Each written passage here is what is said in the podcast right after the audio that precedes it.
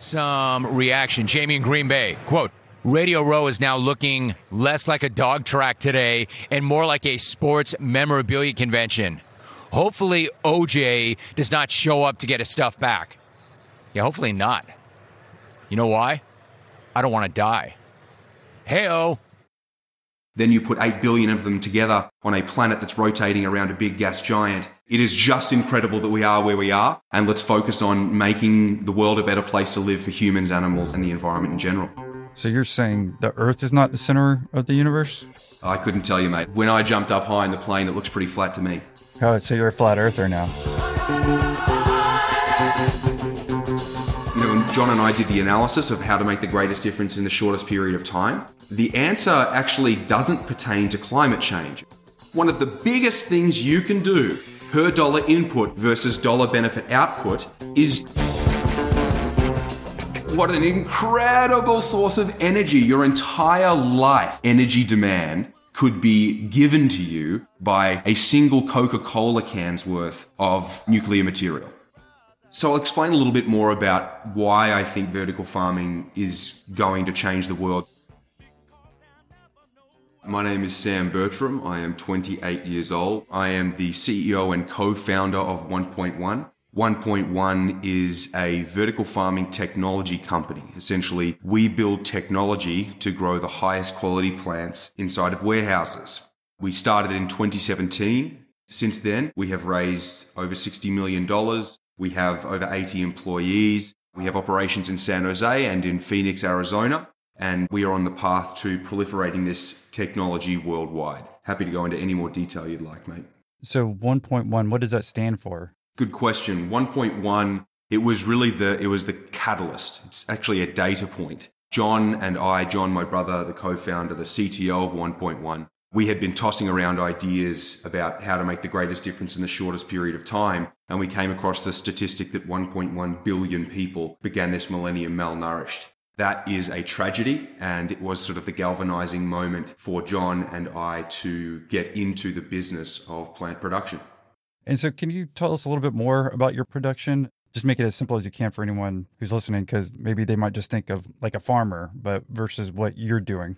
Absolutely. So I can spend five minutes kind of going through the start of the presentation if you would like, just off the top of my head, if that sounds good, Austin. Yeah, let's do it. So I came to the United States in 2011. John, my brother, the co founder, came in 2010. He and I both came to the United States to play tennis. We went through our engineering undergraduate degrees and then engineering graduate degrees, mine in robotics, his in power engineering, and tossed around the ideas of how to make the greatest difference in the shortest period of time. And so we went to the WHO's website, World Health Organization, to understand, you know, what are the leading causes of death and suffering?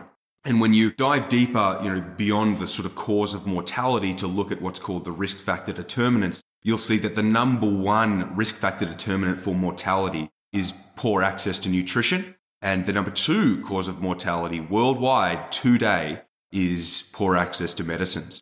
And so the reason I mention both of those is because plants are a solution to both. In the first place, plants are the basis of human nutrition. They're the basis of animal agriculture. They really underpin a significant portion of the global economy. And in the second place, plants are an incredible bioreactor. So you can utilize the plant's natural talents at producing molecules and produce pharmaceutical grade molecules. And the best example of that is the COVID-19 vaccine. So understanding that plants are so powerful and so dramatically underutilized around the world, we had a look at how we currently grow plants. The vast, vast majority of plants are grown outdoors. Associated with that are a number of difficulties labor difficulties, water shortages, soil degradation, erosion, land erosion, supply chain, many, many, many issues. And so we, John and myself figured out that the outdoor farm is not going to be the place where the future surplus of plant production is going to be grown predominantly. So we looked at greenhouses. We actually essentially we looked at other ways to grow plants and we came across the concept of vertical farming. Now, what on earth is that? Vertical farming is where plants are grown inside, typically in warehouses. And the verticality comes from the idea that you can use that third dimension as opposed to just growing on a two dimensional plane like a traditional farm or a greenhouse. You can use that third dimension. You can use multiple planes or you can flip the plane 90 degrees on its side and then have to stack them like dominoes, more or less. So once we figured that, you know, vertical farming could be done, we learned about all of the value propositions. Vertical farming can be done year round because we control the plant's light illumination, because we control the plant's temperature and humidity, because we control the plant's irrigation, we can make the plant believe that it is constantly in the perfect growing time of year. And so we have zero seasonality. And along with that, because we can control the plant's environment, since we control that environment, we can make the plant manifest in a variety of different ways. We can exclude pest and disease from entering the farm in the first place. We use zero pesticides, therefore, and these plants will never come into contact with heavy metals, which is not something that organic produce can claim. So with all of these value propositions, we thought, you know, bloody hell, why is this technology not absolutely everywhere? The problem is cost. When you're comparing the cost of production of an outdoor farm to an indoor farm, even though it is vastly superior from a sustainability perspective, the cost of production, as you can imagine, since you have to build the facility and use electricity for lights as opposed to the sun, the cost is currently higher. Now we, 1point1, are battling to change that. That was the whole thesis behind the business in the first place. In the first phase of our business, it is all about dropping the price of production of particularly leafy greens, though other crops as well, to the point where it's cost competitive. And as soon as it is cost competitive, in some cases we are already cost competitive, it'll be a no brainer for the consumer. The consumer will have access to a product with three times the shelf life. As I said before, zero pesticides, zero heavy metals, more nutritious, greater variety. This is going to be a significant shift in the consumption patterns of consumers when it comes to leafy greens, herbs, and some berries. So that was originally how things came to be, but the plans for the business extend significantly beyond leafy greens in the Western world. Well, yeah, we can talk about the future, I guess, maybe a little bit later on. But First off, could you just tell us the simplest green that you would grow and that you said it's indoor versus horizontal farming, which is the traditional farming, right? That we would see outdoor. That's correct. So outdoors is horizontal and outdoors, obviously, and we are indoors and vertical. Right. And what type of plants? What's the first one or easiest one that you've had spinach. success with? Okay, spinach. spinach. And then how high do these trellises almost, you would imagine, I guess, go? Do you want me to explain for a second what it actually looks like? Yeah, just make sure, yeah, we could keep it super simple, I guess, for anyone, because obviously they're just listening and I'm trying to look at the website, but still, yeah, that's the reason I said trellis. I mean, maybe, yeah, what would you say? Sure. So if you have seen 2001 A Space Odyssey, you may remember the monolith. The monolith looks like this 30 foot tall pillar that is sitting there in space, or you can imagine a very tall domino. Out of either side of the domino, there are plants growing. There are leaves growing out of either side of the, the domino or the monolith. Inside the domino is an empty space where the roots are growing. The roots are literally growing in thin air. And every so often, obviously a, specific time interval, we spray a nutrient infused mist at the roots. So on either side of the domino, there are LED lights that are providing the light that the plants need to grow. And then inside the domino, we're providing a mist with nutrients infused to allow the plant to absorb its water and its nutrients. So that's kind of the cross section of what 1.1's technology looks like, if you can imagine it.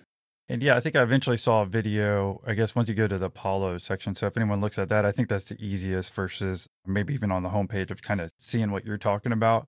So are these basically just going to be more in an urban play versus like the Midwest, for example, in the US?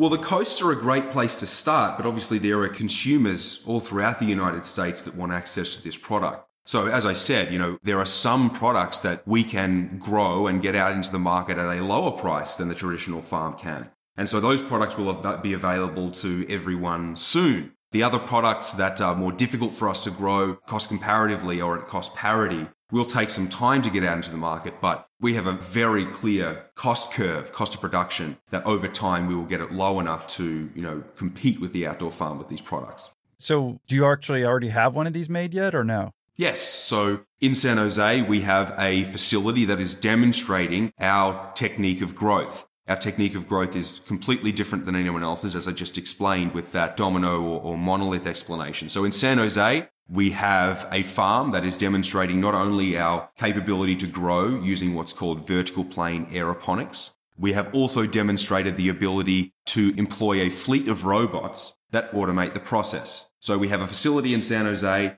and we're much of the way through the construction of a much larger facility in Arizona. How big is their two facilities? San Jose is a 6,000 square foot warehouse within which a farm is built. And in Arizona, we have an 80,000 square foot warehouse within which we are building a farm. But the 80,000 square foot build will be built in phases. So that one's not built yet, right? The 80,000 square foot facility is under construction. The, the facility within the 80,000 square foot warehouse is under construction. Right. But the San Jose one's totally done. Like, if I walk in, what percentage of it, like how many farms or vertical farms, like give us an example of what percentage full? That farm in San Jose has been operating for 18 months. It has two cultivation chambers. The top of the farm is about 24 to 25 feet tall. Within it, we have a couple dozen of those very tall dominoes that I was talking about before. We call them towers. We have about 18 of those towers sitting inside of that cultivation chamber. And then we have two robots that are running around the top of the facility performing a variety of functions. So if you were to, walk into the San Jose facility, you would see big, tall, cascading towers of plants growing up as far as you can see through the window. And then above that are a couple of robots moving the plants, inspecting the plants, moving the lights, and so forth. Does it make sense that the same company who controls half of online retail also passively eavesdrops on your private conversations at home? What about the idea that a single company controls 90% of internet searches, runs your email service, and gets to track everything you do on your smartphone? Big tech is more powerful than most countries are, and they profit by exploiting your personal data. It's time to put a layer of protection between your online activity and these tech juggernauts. And that's why I use ExpressVPN. Think about how much of your life is on the internet. Sadly, every site you visit, video you watch, or message you send gets tracked in data mines. But when you run ExpressVPN on your device, the software hides your IP address, something big tech can use to personally identify you. So ExpressVPN makes your activity harder to trace and sell to advertisers. ExpressVPN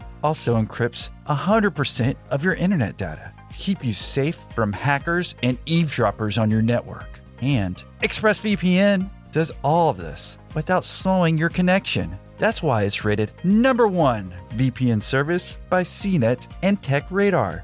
What I like most about ExpressVPN is how easy it is to use. Download the app on your phone or computer, tap one button, and you're protected. So stop handing over your personal data to the big tech monopoly that mines your activity and sells your information. Protect yourself with the VPN I trust to keep me safe online. Visit expressvpn.com slash millionaire. That's E-X-P-R-E-S-S-V-P-N dot com slash millionaire to get three extra months free. Go to expressvpn.com slash millionaire right now to learn more. Traditional financial institutions neglect the needs of small business owners. I'm talking about you, freelancers, gigsters, Uber drivers, side hustlers, 1099 employees, any side income. Everyone qualifies under sole prop. So, are you struggling to find a business checking account that fits your needs as a small business owner? Looking for a checking account that does more than hold your money? Nearside is helping small businesses save money. The Nearside Cashback program means you automatically get up to 2.2% cashback on all purchases. MasterCard enhanced debit benefits and discounts on business software like Square and QuickBooks. And the Nearside Perks program gives you free credits and discounts on products you love, like $300 in Yelp ad credits and $200 in Indeed credit. They have two layers of cashback. Universal Cashback, where you get 2.2% on any business purchases made on the card. Plus, they have the Easy Savings Cashback. MasterCard has partnered with tens of thousands of businesses across the US, bring you up to 10% off select purchases. No monthly fees and no overdraft fees. Nearside Business Checking helps you grow your business by saving you money and providing valuable rewards and discounts. With Nearside Rewards, you can earn cash back automatically on all the business purchases you already make. and they offer seamless online banking experience for on-the-go entrepreneurs. And you can check it out right now. Go check out the Nearside app in both the Google Play Store and Apple Store. To learn more about Nearside and how they can help your business, go to nearside.com forward slash inspiration and sign up for a Nearside business checking account or click the link in the description below to sign up for your Nearside business checking account. Okay. So yeah, that's one other interesting element other than I guess making it as perfect as you can the growing, but then you hadn't even mentioned yet that it's robots, not humans who are inspecting and moving, or would the robots do? Yeah, exactly. So, as I said, one of the biggest problems with vertical farming is that it's too expensive. It's an incredible product, but people aren't willing to pay a massive, massive premium for the incredible product. In order to get the price down, we have to automate away many, many of the functions. So that would be seeding the plant in its growth medium, moving the plant to its growth location, automating all of the inputs, what light levels, irrigation levels, temperatures, and humidities. Inspecting the plant visually should be performed autonomously. Harvesting the plant, packaging the plant. There are many more functions inside the vertical farm that must be automated. And that's why it is so hard. You're trying to combine machinery, hardware, with biology and have them interact sort of symbiotically in such a way that the plant can thrive. So yes, there are two main buckets of innovation at 1.1. The first one is cultivation technology, the way we grow our plants through vertical plane aeroponics, and then automation technology, the way that we automate many of the functions inside of the facility. Okay. It's called aeroponics, right? You keep saying? That's right. So I guess this has been a thing that maybe some people have been doing at home now recently, right? Or I've heard of at least is it hydroponics or aeroponics or I don't know what the difference is or Yeah, well I can explain the basics there. So the vast majority of plants of course grow outdoors in soil. The plant root penetrates through the soil and searches for pockets of water and gas and nutrients that it likes. In hydroponics, the roots don't sit in soil. You can imagine a pool of water upon which a raft is floating and the roots are penetrating down into that water. And that water is oxygenated as much as it can be because the roots need oxygen and also infused with nutrients at the right electrical conductivity and pH. So it's treated water that the roots are growing into in hydroponics, but aeroponics is where the roots drink from a mist. So the roots are, as I said before, sitting in thin air and it is a mist. It is a set of hundreds of thousands, millions of droplets that arrive on these roots that provide the roots with the gases and the nutrients and liquids that are required to grow. And what is it called when you grow plants just in regular soil like we're all typically used to? You could just say soil based growth. It's not really called anything because it's just the way it is done, right? So outdoor farming or traditional farming is typically how you would describe it soil based farming. Yeah, because the stem Uh, ponics is that water based? Because that's what I was trying to figure out. Thank you for explaining the hydroponics again. So if anyone's listening, if it's just in water, which I think I've seen people do like PVC pipes in their exactly, backyard, yes, right? Yes. And so that makes more sense versus yours is aeroponics. So it sounds like you're probably using less water and it's a mist, you're saying, and you can still see the root versus, again, the regular horizontal farming that we're all used to. That's right. Yes. So just going back to your facility in San Jose, if we can just talk about that a little bit more. You said spinach. Is that the main thing that you started off with, or do you have multiple things in there? We've grown over 100 cultivars. We've harvested over 600,000 plants. We grow a variety of leafy greens. Spinach is one of them, though, you know, kale, arugula, microgreens. Kale is disgusting. I've tried. I tried it. My, my wife tried. I'm like, I'll try. I don't know how people like that. I can almost eat anything. I love that. I love that. You know why? So we have an investor called Fred Luddy. He founded ServiceNow when he was, I think, something like 55 years old, and now it's a $140 billion market cap. He's an investor of ours, sits on our board. We sent him some product to taste a couple of years ago, and he called me and he said, Sam, for every second of my 62 year life, I have hated kale.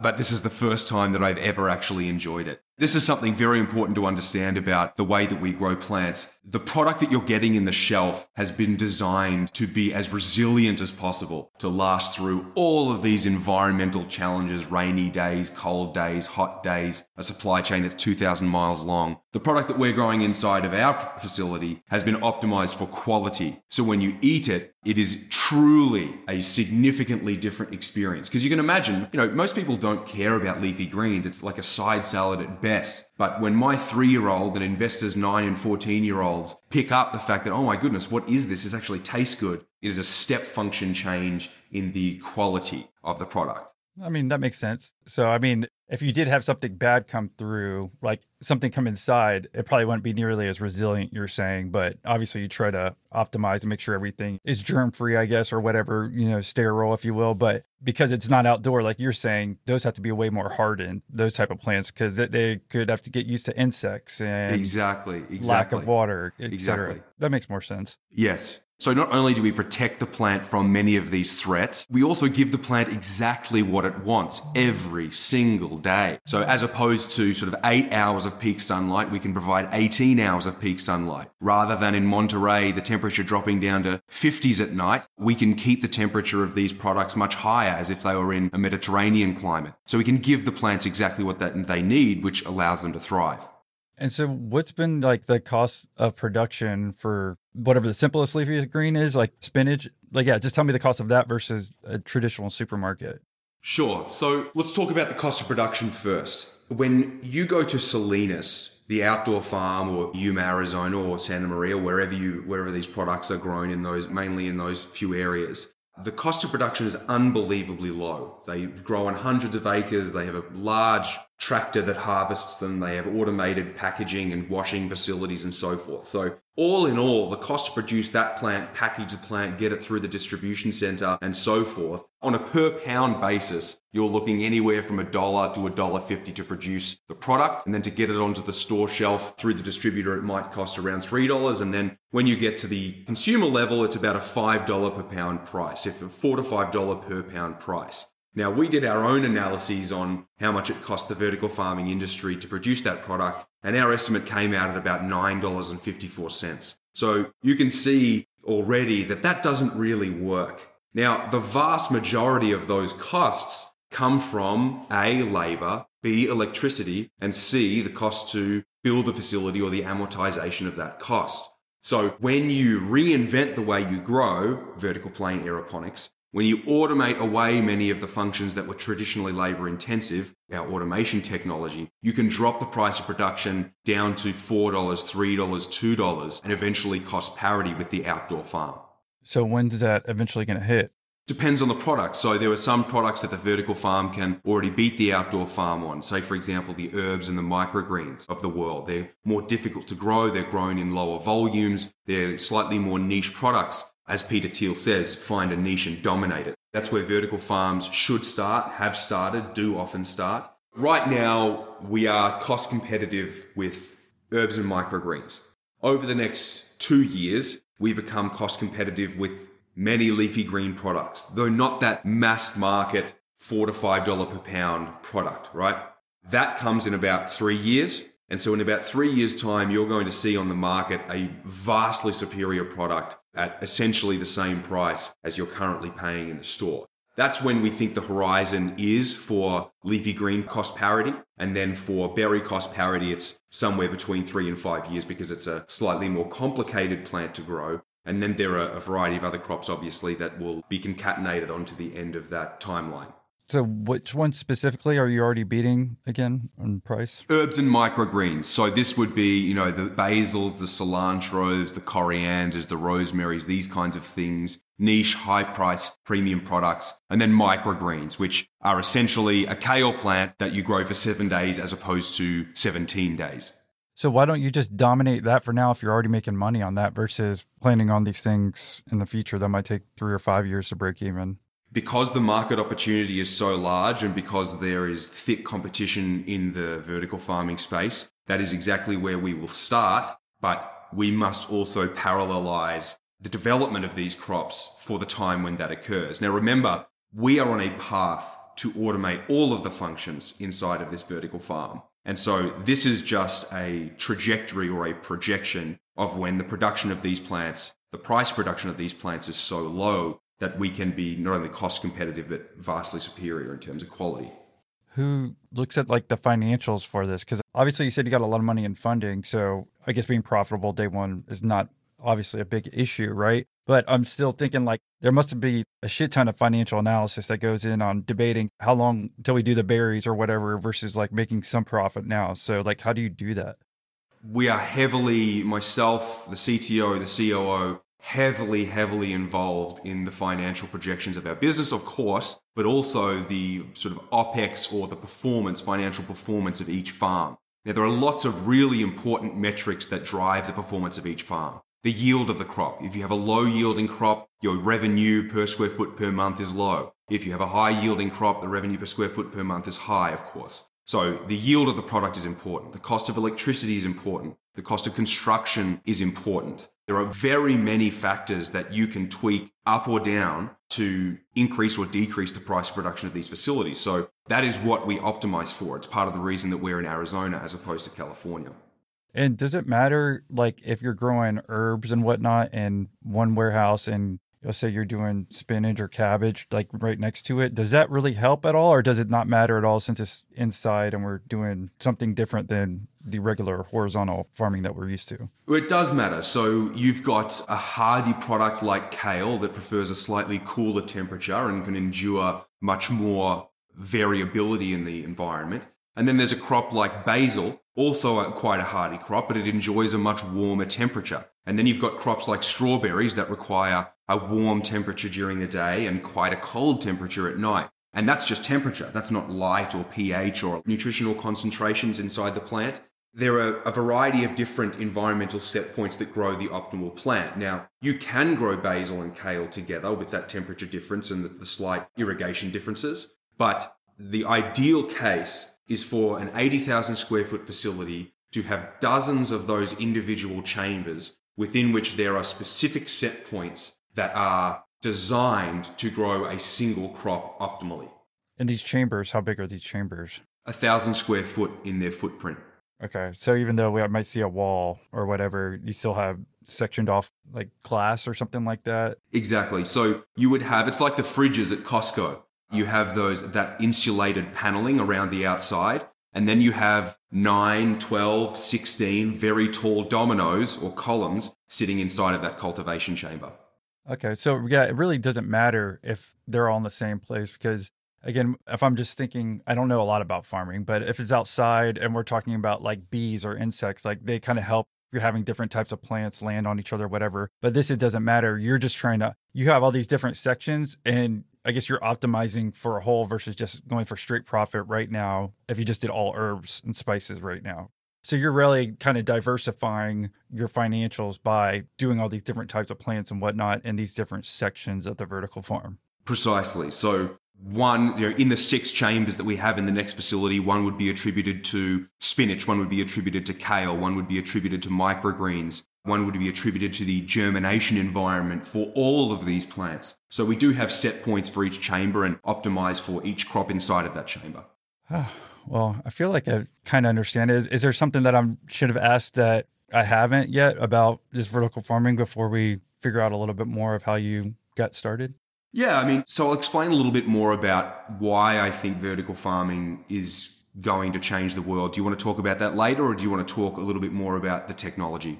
Well, let's just go ahead and do both, whatever you feel more comfortable. Because I mean, it makes sense. Like that's the reason I was even saying when we are focusing on coast and whatnot. Like I think let's just say even a thousand years from now, we all understand as long as we keep having kids, it seems like none of us are having kids anymore, right? Yeah. Like everyone can visualize we'll eventually need this no matter what. But right now, like that's why my focus was like, okay, it must be closer to more urban places because in the Midwest it probably makes zero sense because the value of land's so low. So yeah, let's talk about the future. I can expand on that slightly if you want. I mean, I think a lot of people think that agriculture is kind of in this steady state, you know, it's a commodity industry, it's going to always be there, it's always going to be pushing out similar amounts of yield and all this kind of stuff.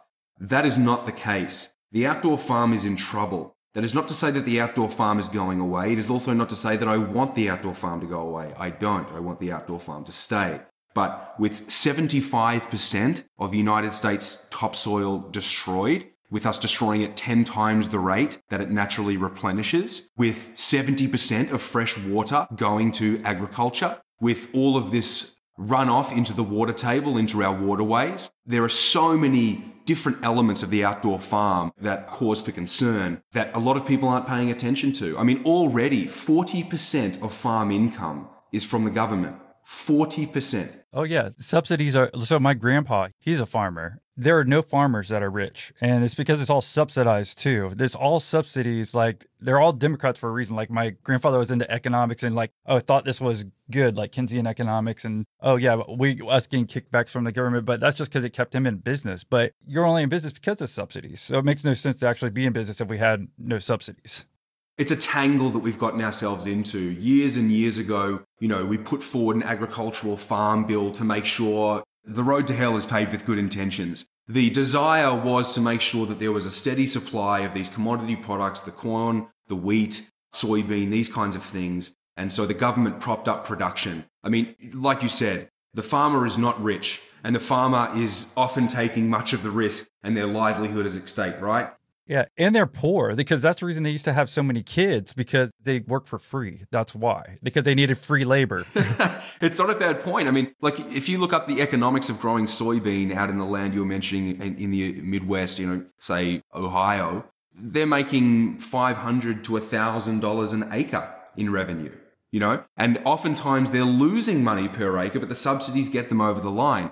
And again, I want to make it very clear that the farmer is, is an honorable person. You know, they are doing something that is very, very difficult for quite little pay, for very little pats on the back.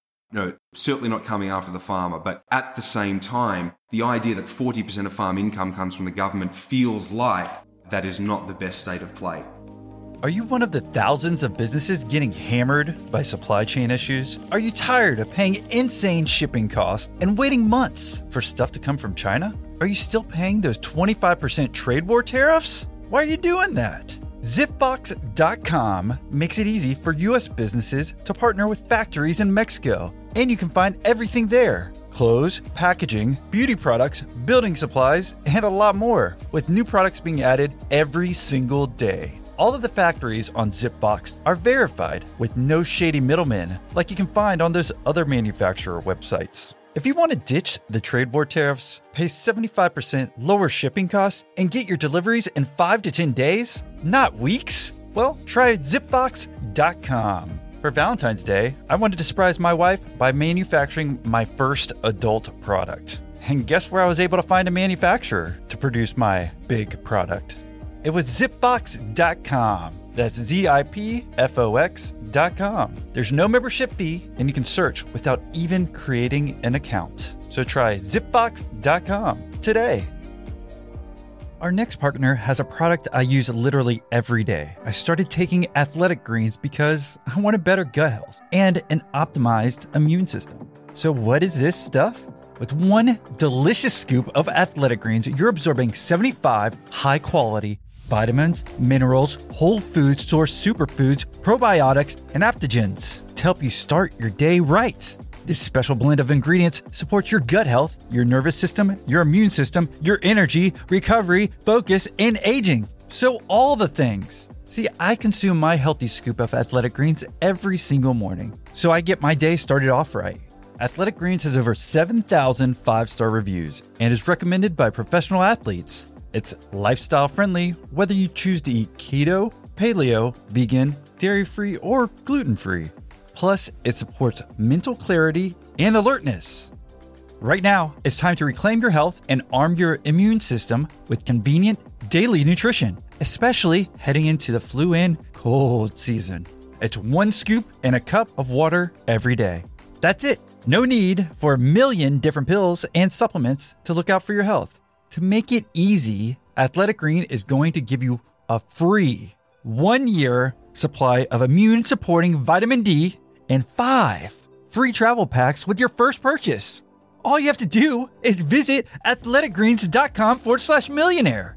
Again, that is athleticgreens.com forward slash millionaire to take ownership over your health and pick up the ultimate daily nutritional insurance.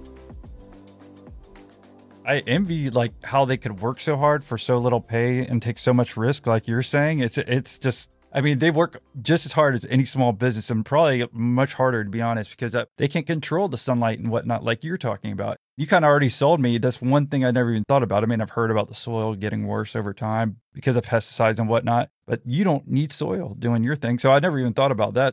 Again, I think in the future, no matter what we're all thinking about it, it's obviously sounds like it might need to be sooner than later. But even when we go to Mars, like this is the shit they're gonna need. Like there's no doubt at all, right? Right, they have right, no right. choice. Like even if we wanted to subsidize horizontal farming there, they can't afford to do that. So. Yeah, and something that I certainly learned over the sort of the arc of this time at 1.1 is that it all comes down to economics, mate, especially in this kind of market. You know, we can come forward and tell people about our system, zero pesticides, 99% less water, 99% less land, way more sustainable. All of that sounds great and is great. But when it comes to the consumer, they vote with their dollars. And we hear from everyone in the produce industry that if you throw a 20 or 30% premium on top of the product like organic does, people might be willing to put their dollars down. But if you, you know, double the price of the product, people aren't going to be willing to pay for those sustainability points at double the price. So it's just an interesting, it's interesting to see people talk a lot about wanting to save the world and make responsible decisions and this kind of stuff. But in the end, the consumer votes with their dollar. And that's where, you know, much of the analysis should come from. But back to our previous conversation, farmers are very honorable people and we do not want them to go away. In fact, we want to help them as much as we can. But at the same time, as I said before, I don't think people realize the kind of position we are in as humanity. 50,000 edible species of plants, three of them are 60% of the world's calories. Like plants are dramatically underutilized. And the way that traditional farming has been going, particularly since World War II, Yeah, real quick. Yeah, come back. But we got to know the three plants first because I'm going to forget to ask. corn, wheat, and soybean, those are the majority of the calories for humanity. We can go as deep as you want into this. I think it's a fascinating topic. no, I, I love it. Yeah. Yeah. you're talking about World War II, so jump back in. Yeah. Yeah, so in World War II, it was very important that the United States shore up their supply and make sure that they increase their supply and make sure that the company, excuse me, the country could operate as efficiently as possible. So in World War II, you saw this massive consolidation of farmland. Before World War II, it was much less consolidated, more decentralized, far more players in the market. Each farmer held a much smaller amount of acreage. But after World War II, you just saw the beginning of this massive, massive consolidation where large organizations purchase massive amounts of land and farmers farm them. And so that kind of agriculture lends itself much more towards these commodity products like the corn, the wheat, and the soybeans, these kinds of things. And now what do you see? You see the vast majority of products in the market have derived from one of these three crops or multiple of these three crops. Sugarcane is another example. And then they take the soybean, they squeeze the oil out, turn it into oil, and take the rest of it and send that product off to the cows to eat. The cows aren't used to eating these kinds of products, so it alters the physiology of the cow. The system of agriculture is so beautiful in many ways and incredible that it feeds everyone in the United States essentially every day. But that does not mean it's optimal. You know, half of the United States almost is overweight. 30 something percent of the United States is obese. Every year, diet related disease costs the United States $1.7 trillion. That's larger than the military budget. We are not in a good place. It's just that for whatever reason, this isn't on the forefront of humanity's conversation. Why is it not? I don't think it's a sexy topic. Agriculture is not, we've only started seeing a large amount of investment coming from capital markets only recently in ag tech, significant nonetheless. But I don't think it's a particularly sexy topic. I think the layer between reality and the audience is media, and oftentimes media do not have the incentives to report on important topics. You know, if it bleeds, it leads. Agriculture doesn't really bleed.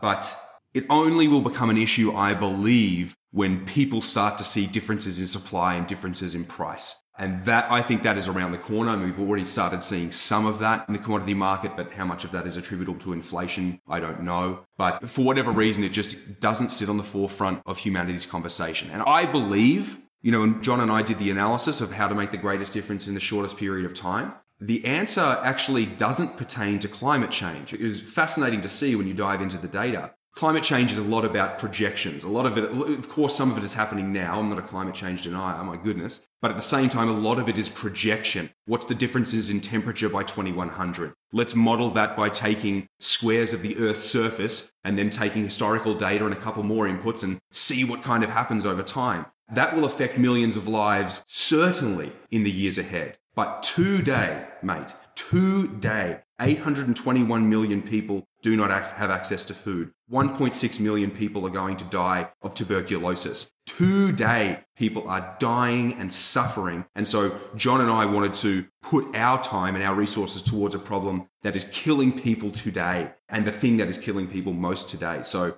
it's interesting to not see it on the forefront of humanity's conversation, but I think that is more an artifact of the media acting according to their incentives as opposed to some hierarchy of importance. Yeah, when you're talking about all these people that might be malnourished or, you know, need food, like did you go on a mission trip or something and see that? Because it's different from like hearing a stat. You can tell me stats and stuff, but if I don't have anything to like relate it to, or even if I hear it, it's kind of hard for me to imagine, I guess, as much versus like anytime there's commercials that would come on about like malnourished kids in Africa, like those would emotionally trigger you. It makes a huge difference versus kind of just reading a stat. So when you're talking about these stats and whatnot, was there some aha moment other than just looking into solving the world's problems? I mean, certainly there was a personalization of those statistics. You know, the 1.1 billion we mentioned. John and I sat on it, you know, thinking, okay, let's imagine the horror of being malnourished, then multiply that for one person, and then multiply that by triple the population of the United States. It's just so unimaginable that people don't spend the time trying to comprehend it. We spent the time trying to comprehend it. This is my brother John's example. You're with your friends in the pool and you're playing a game where you're holding your breath. After about 40 seconds, you start to respond physiologically, hopefully not convulsing, but you know, you're accumulating too much CO2 and there's not enough O2. So you come up for air and start breathing and wait for your mates to pop up. Being malnourished is not knowing where the hell the air is. You're having a physiological response to a deprivation of a core requirement or input for humans and you have a physiological response that is extremely negative. That is sincere suffering. Malnourishment is sincere suffering. And so, yes, back to your original question, we took that data and personalized it and made it real for ourselves. It's like that picture, I think it was a Pulitzer Prize winning picture, I can't remember, of the child in Africa crouched over with the vulture in the background, sort of obviously ominously waiting to eat the poor child. But ironically enough, that photographer committed suicide a couple of years later. But you're right. Part of the reason that I don't think it's on the front of everyone's minds is because it's just not relatable. In the United States, you don't really know what it's like a, to not have access to food, and B, to not know whether or not this food is going to make you very, very unwell. You're right, it is not a relatable statistic, but at the same time, it is an important enough statistic to make it relatable. You know what I mean? Yeah, I mean, makes sense. Is anyone in the US even malnourished? Because I guess you even saying stuff at the pool kind of helps me understand that because I think a lot of us could understand that, but you know, I don't think any of us listening right now have ever been malnourished really. So it's kind of harder to see. And then once you start seeing pictures like, where are these malnourished people? So in case you wanted to Google more, trying to figure that out, maybe it just emotionally kind of hit people to make more sense of why this is important. Yeah, yeah. I mean, like, here's another concept. Peter Singer, who's a, I think he's at Princeton, he's a philosopher. He said, if you're walking down the path next to a river and you see a three year old or a five year old next to that riverbank malnourished and about to be eaten by some animal, you're going to go save that child. There's no question that you're going to stop everything that you're doing, muddy your boots, dirty your clothes, pick up that child and save it. But for whatever reason, human beings, when they're 50, 500, 5,000 miles away from that child, it is completely outside of their zone of consciousness, and therefore to that individual, it doesn't matter. Every day there is immense suffering and death. And for whatever reason, and it is partially a choice, other human beings 5,000 miles away do not spend much time thinking about it. I think we have all, all have our own personal problems that are relatively important to us that we solve. So I do agree with you. Now, in terms of malnourishment in the United States, there is a concept of food deserts where individuals, typically in low income communities, do not live in close proximity to highly nutritious food. Most of it is sort of gas stations and candy stores and these kinds of things, you know, dollar marts.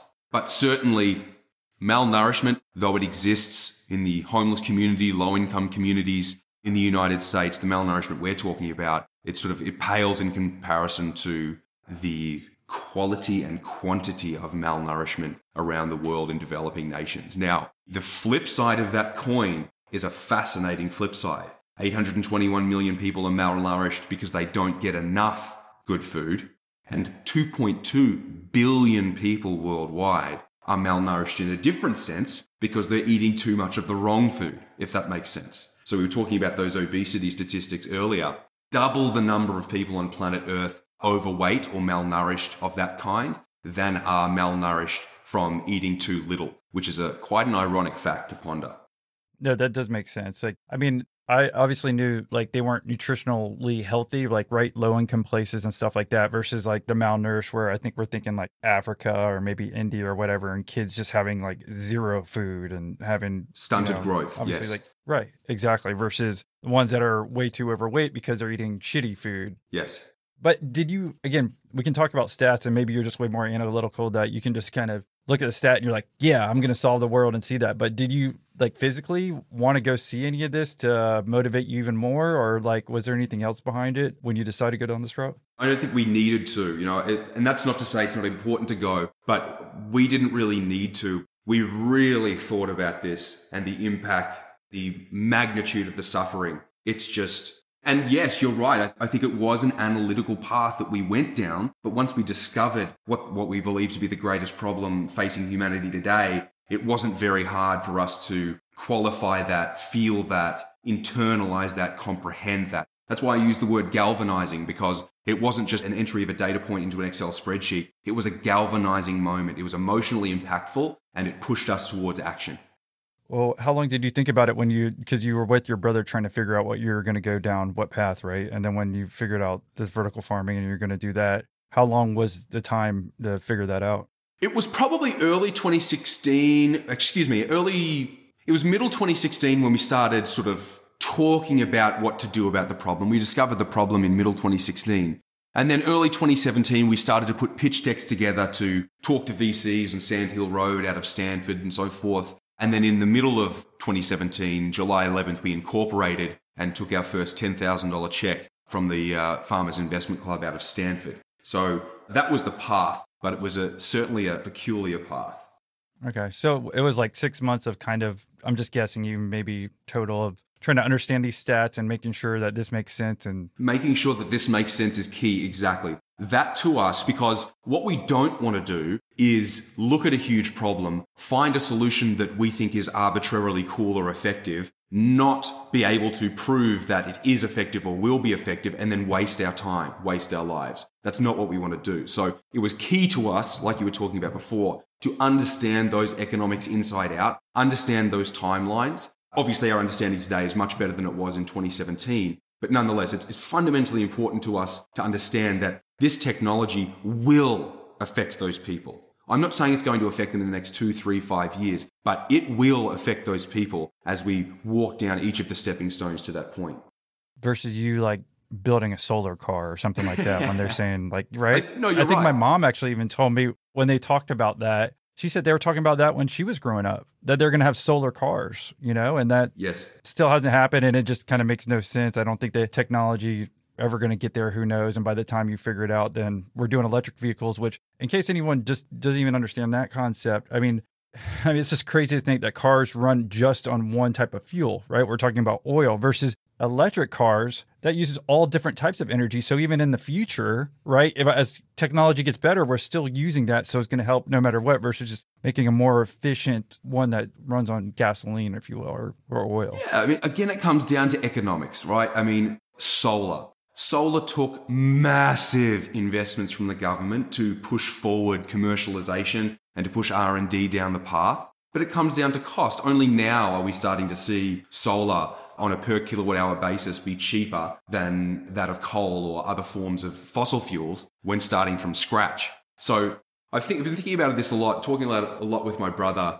Capitalism, I think, is phenomenal. I think it's proven itself as the system that can increase prosperity for the most people in the shortest period of time. Though, of course, there are market failures. There are areas where the market could be more efficient or get products that are better for the earth into the consumer base sooner. And I'll be more specific. Solar cars have sounded great for a long time.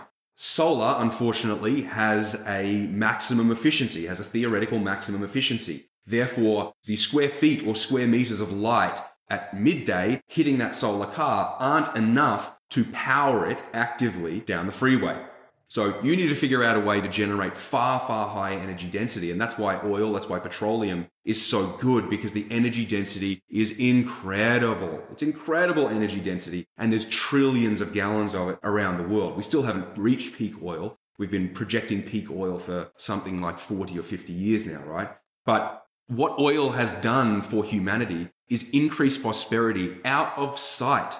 So, though I think, yes, it is better for the planet not to take this carbon that has been sequestered down there in hundreds of million year old dinosaur fossils and then release it back out into the atmosphere, I don't think that that is optimal. But at the same time, what's the other side of the coin? If you're going to get rid of oil, at what cost? So, you know, these, a lot of these sustainability efforts actually harm the people most who they're trying to help. You know, what happens when the cost of energy goes up? It hurts the poorest most. What happens when the cost of fuel goes up? It hurts the poorest most. So I think there has to be a lot more discussion about the impacts of many of these things as opposed to sort of just the positive impacts. Maybe if you'd be down, maybe I'll do a part two or talk about this later about your storyline because I, I want to keep going down this route. Because like me specifically saying like oil using cars versus electric car, you have it's kind of like plants that you are you have, right? You have multiple types of plants that you're doing. And that's why electric cars so much better because you could use a solar power plant or you could use an oil based power plant. I'm not saying get rid of oil or anything like that. But when people are saying solar cars, you're still relying on one type of energy, right? Like if we're doing that versus, a, again, a car that's running on gasoline, it's one type of energy versus, again, we could use like a nuclear power plant and actually power those cars and whatnot. Don't get me started on nuclear. you took the time to think about this, right? Going mm-hmm. forward. And I don't think some people do. They just kind of jump to it like this is the best thing to do. And like, now let's think about this a little bit harder. What is it going to look like in the future? But what do you want to say about nuclear? Well, nuclear power was very, very high up on our list of greatest difference in shortest period of time. Nuclear fusion, which is where you're essentially replicating the sun, is still a while away. There's lots of talk about, you know, generating more energy than you put in, but still that's only talking about the heat inside the reactor. That's not talking about net electricity and net electricity out. So nuclear fusion is a while away, but nuclear fission what an incredible source of energy. Your entire life, your entire life energy demand could be given to you by a single Coca Cola can's worth of nuclear material.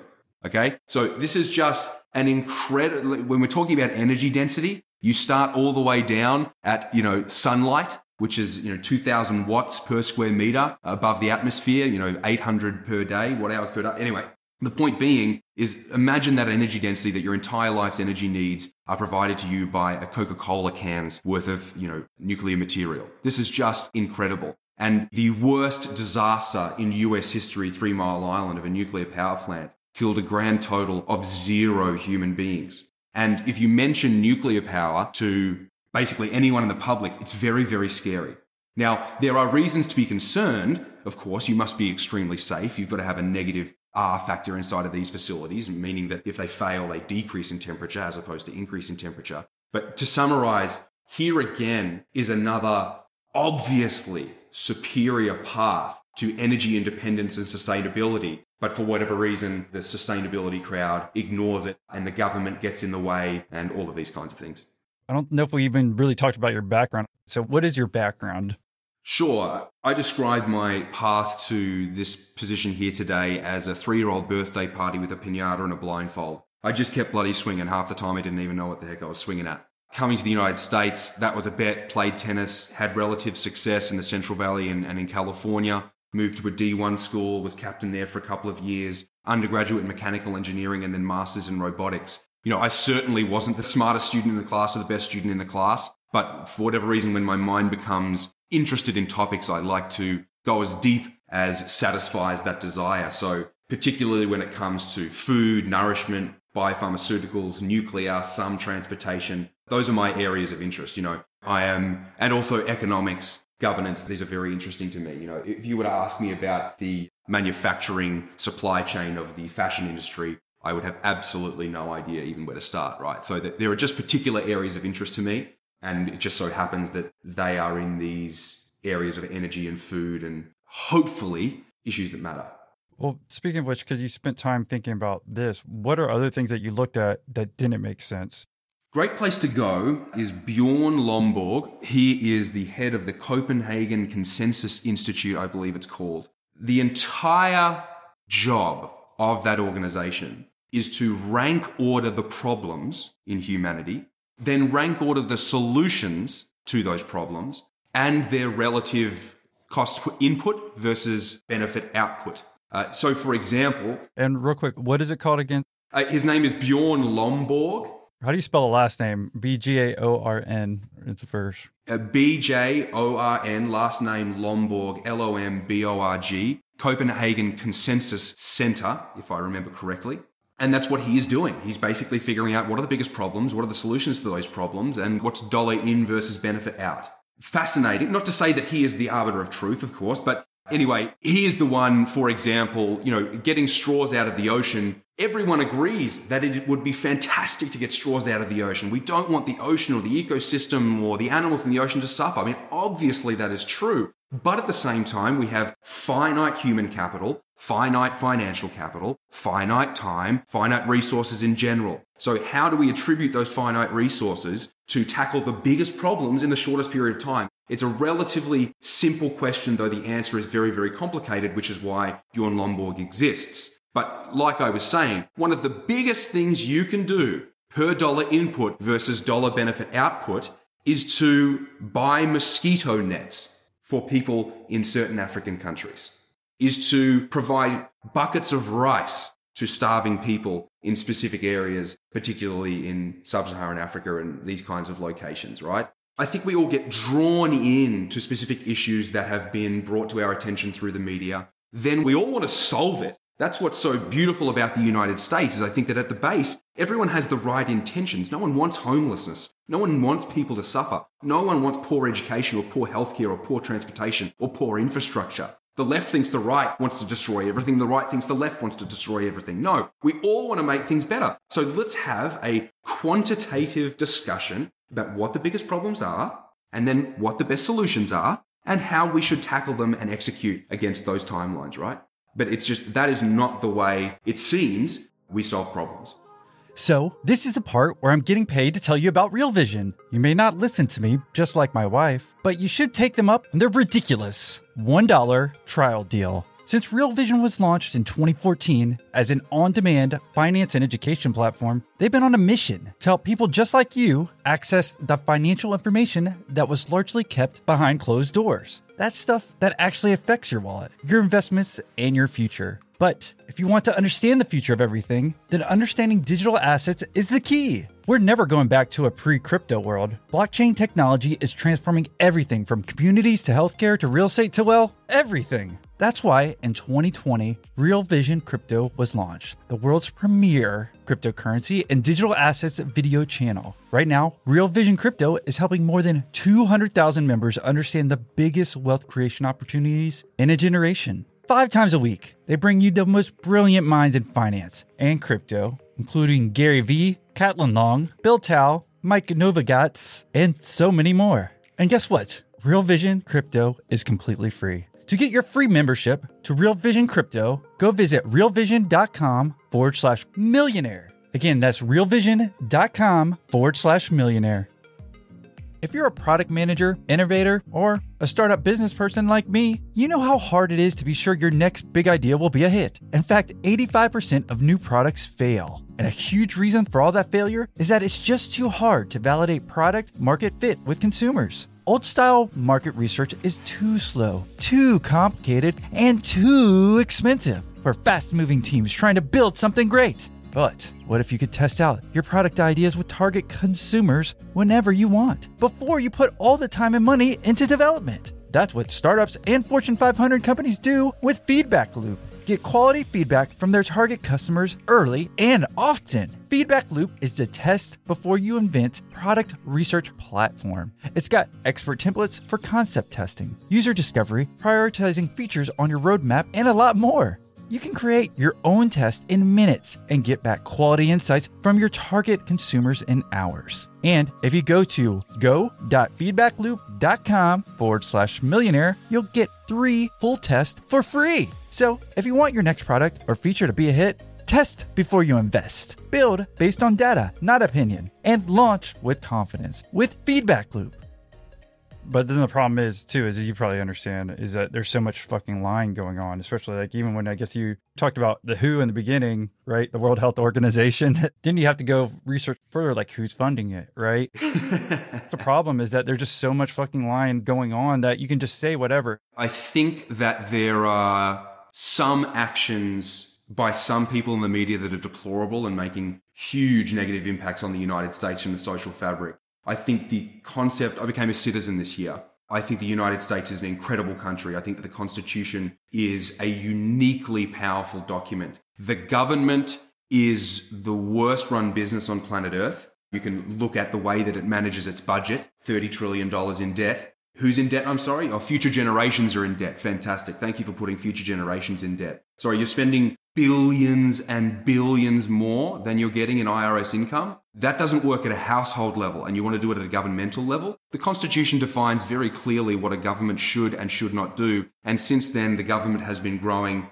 incredibly. The government is, the US government is essentially the biggest business in the world. It has the highest revenue, it's handling the most money, and it makes some of the most important decisions. And the difference is that a company becoming tyrannical can lose in the market. A government becoming tyrannical is incredibly hard to stop. I think the United States citizenry should band together, understand that these are common problems and we all want to solve these problems. We must figure out a way to solve these problems as opposed to being led down these paths that are very bad for social cohesion. When Israel and the UK come out with studies to say that natural immunity from COVID is more powerful than vaccine immunity from COVID, Again, I have no dog in this fight. I'm just trying to find where the information's coming from. And from what I see, the CDC or whatever governmental institution it is says, no, no, no, we're not going to take that into account. It's vaccine or nothing, right? So it's just this kind of stuff where I'm not even close to anti vax, not even close. But it is just confusing, to put it lightly, the way that many of these institutions talk about it, and then the media sort of peddles that information to the benefit of their bottom line and to the detriment of the US's uh, social fabric.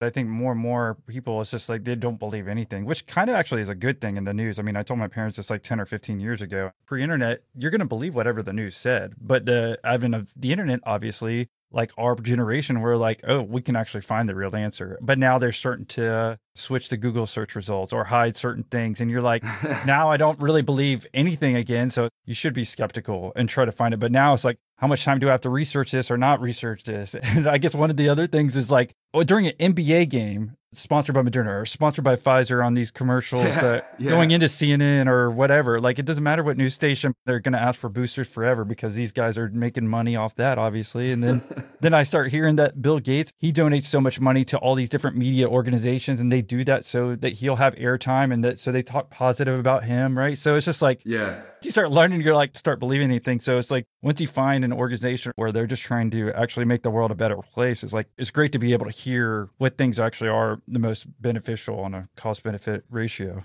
Yeah. The advent of the internet was ideal in the way that information was available to anyone at all times, but that's also a problem. You know, you've seen a resurgence in a number of ideas that aren't necessarily backed up by evidence because people dive into pools of information that have not been vetted in the same way that, for example, Bjorn vets this information. So it's a double edged sword, but I would come back to, again, one of the powers of the Constitution or the concept of the Constitution was the responsibilities of the individual. We spend a lot of time these days talking about the rights of the individual. No, no, no, no, no. Let's talk about the responsibility of individuals. It is your responsibility to take care of your family to the extent that you can. It is your responsibility to find information that you believe to have a high degree of veracity.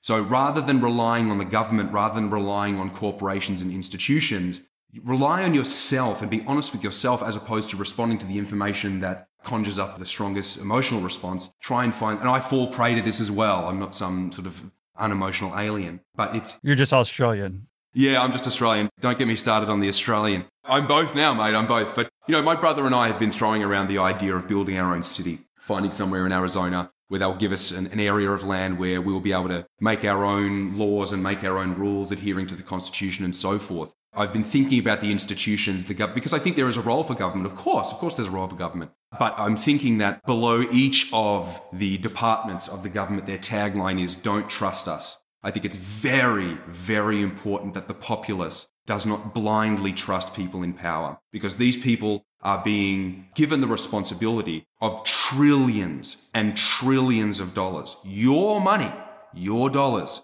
And are these people doing with it the best that could be done? I would say not even close. Well, did you ever look in the Peter Thiel, the floating city? Yeah. Peter Thiel conceptually I've followed for quite some time. I haven't actually seen the floating city. It's a good idea. There are some people who have gone into international waters and built their own little mini cities, you could say, or a couple of houses or whatever. But obviously international waters isn't exactly the safest place. But, you know, the United States was, if you just spend some time today reading through the Constitution, what is the number one thing that the Constitution warns against? It's self, government because they're fleeing tyrannical government. Keep government small. It is not the role of government to do this. The Bill of Rights was contended, for example, because the Bill of Rights kind of opens up the government's ability to redefine what its responsibilities are. There's a great short story with Davy Crockett where he goes out and he interviews a couple of his constituents and the constituent says, I'm not voting for you. And Davy Crockett says, why? The constituent says, well, you gave $20,000 in charity to women and children whose houses burned down. And Davy Crockett says, well, uh, you'd be out of your mind if you wouldn't assist someone like that. And he said, it is not the role of government. I'm not saying whether I agree or disagree, but it is an interesting perspective for sure. It is not the role of government to give out charity, it is the role of private citizens to give out charity. And to get this perspective, you've got to jump to the highest level and see what has caused the most damage to humanity over time. And it has been government that has outgrown itself, that has become tyrannical and overreached its former boundaries. I thought about it, like just as you're talking about full circle, the government's trying to do right things or people trying to do right things. But just because you're trying to do the right things, if it's not working, then it's not good. Right. And that's the whole idea is that you're not supposed to do that. It's kind of like subsidies in farming. See how it came yeah. full circle, right? Like the whole idea is like, we want to help these farmers, but you're really not. And then you were saying people might only want to pay 30% more for a type of, you know, leafy plant. So they might not be interested in yours if it costs twice as much. But the only reason yours costs twice as much is you're not getting the same subsidies, right? so it's really the government's fault, right? Yeah. So it circles back. Like I think, I mean, you understand that, but hopefully maybe we touch some people now who, you know, these are things you don't think about till you start getting into it. And then you start getting in the circle. You're like, okay, like now I'm trying to understand how this all works. We're here to learn about business and stuff, but this actually is business and it kind of helps yeah. you full circle. You've always got to be open your mind and thinking yes. like why things are the way they are.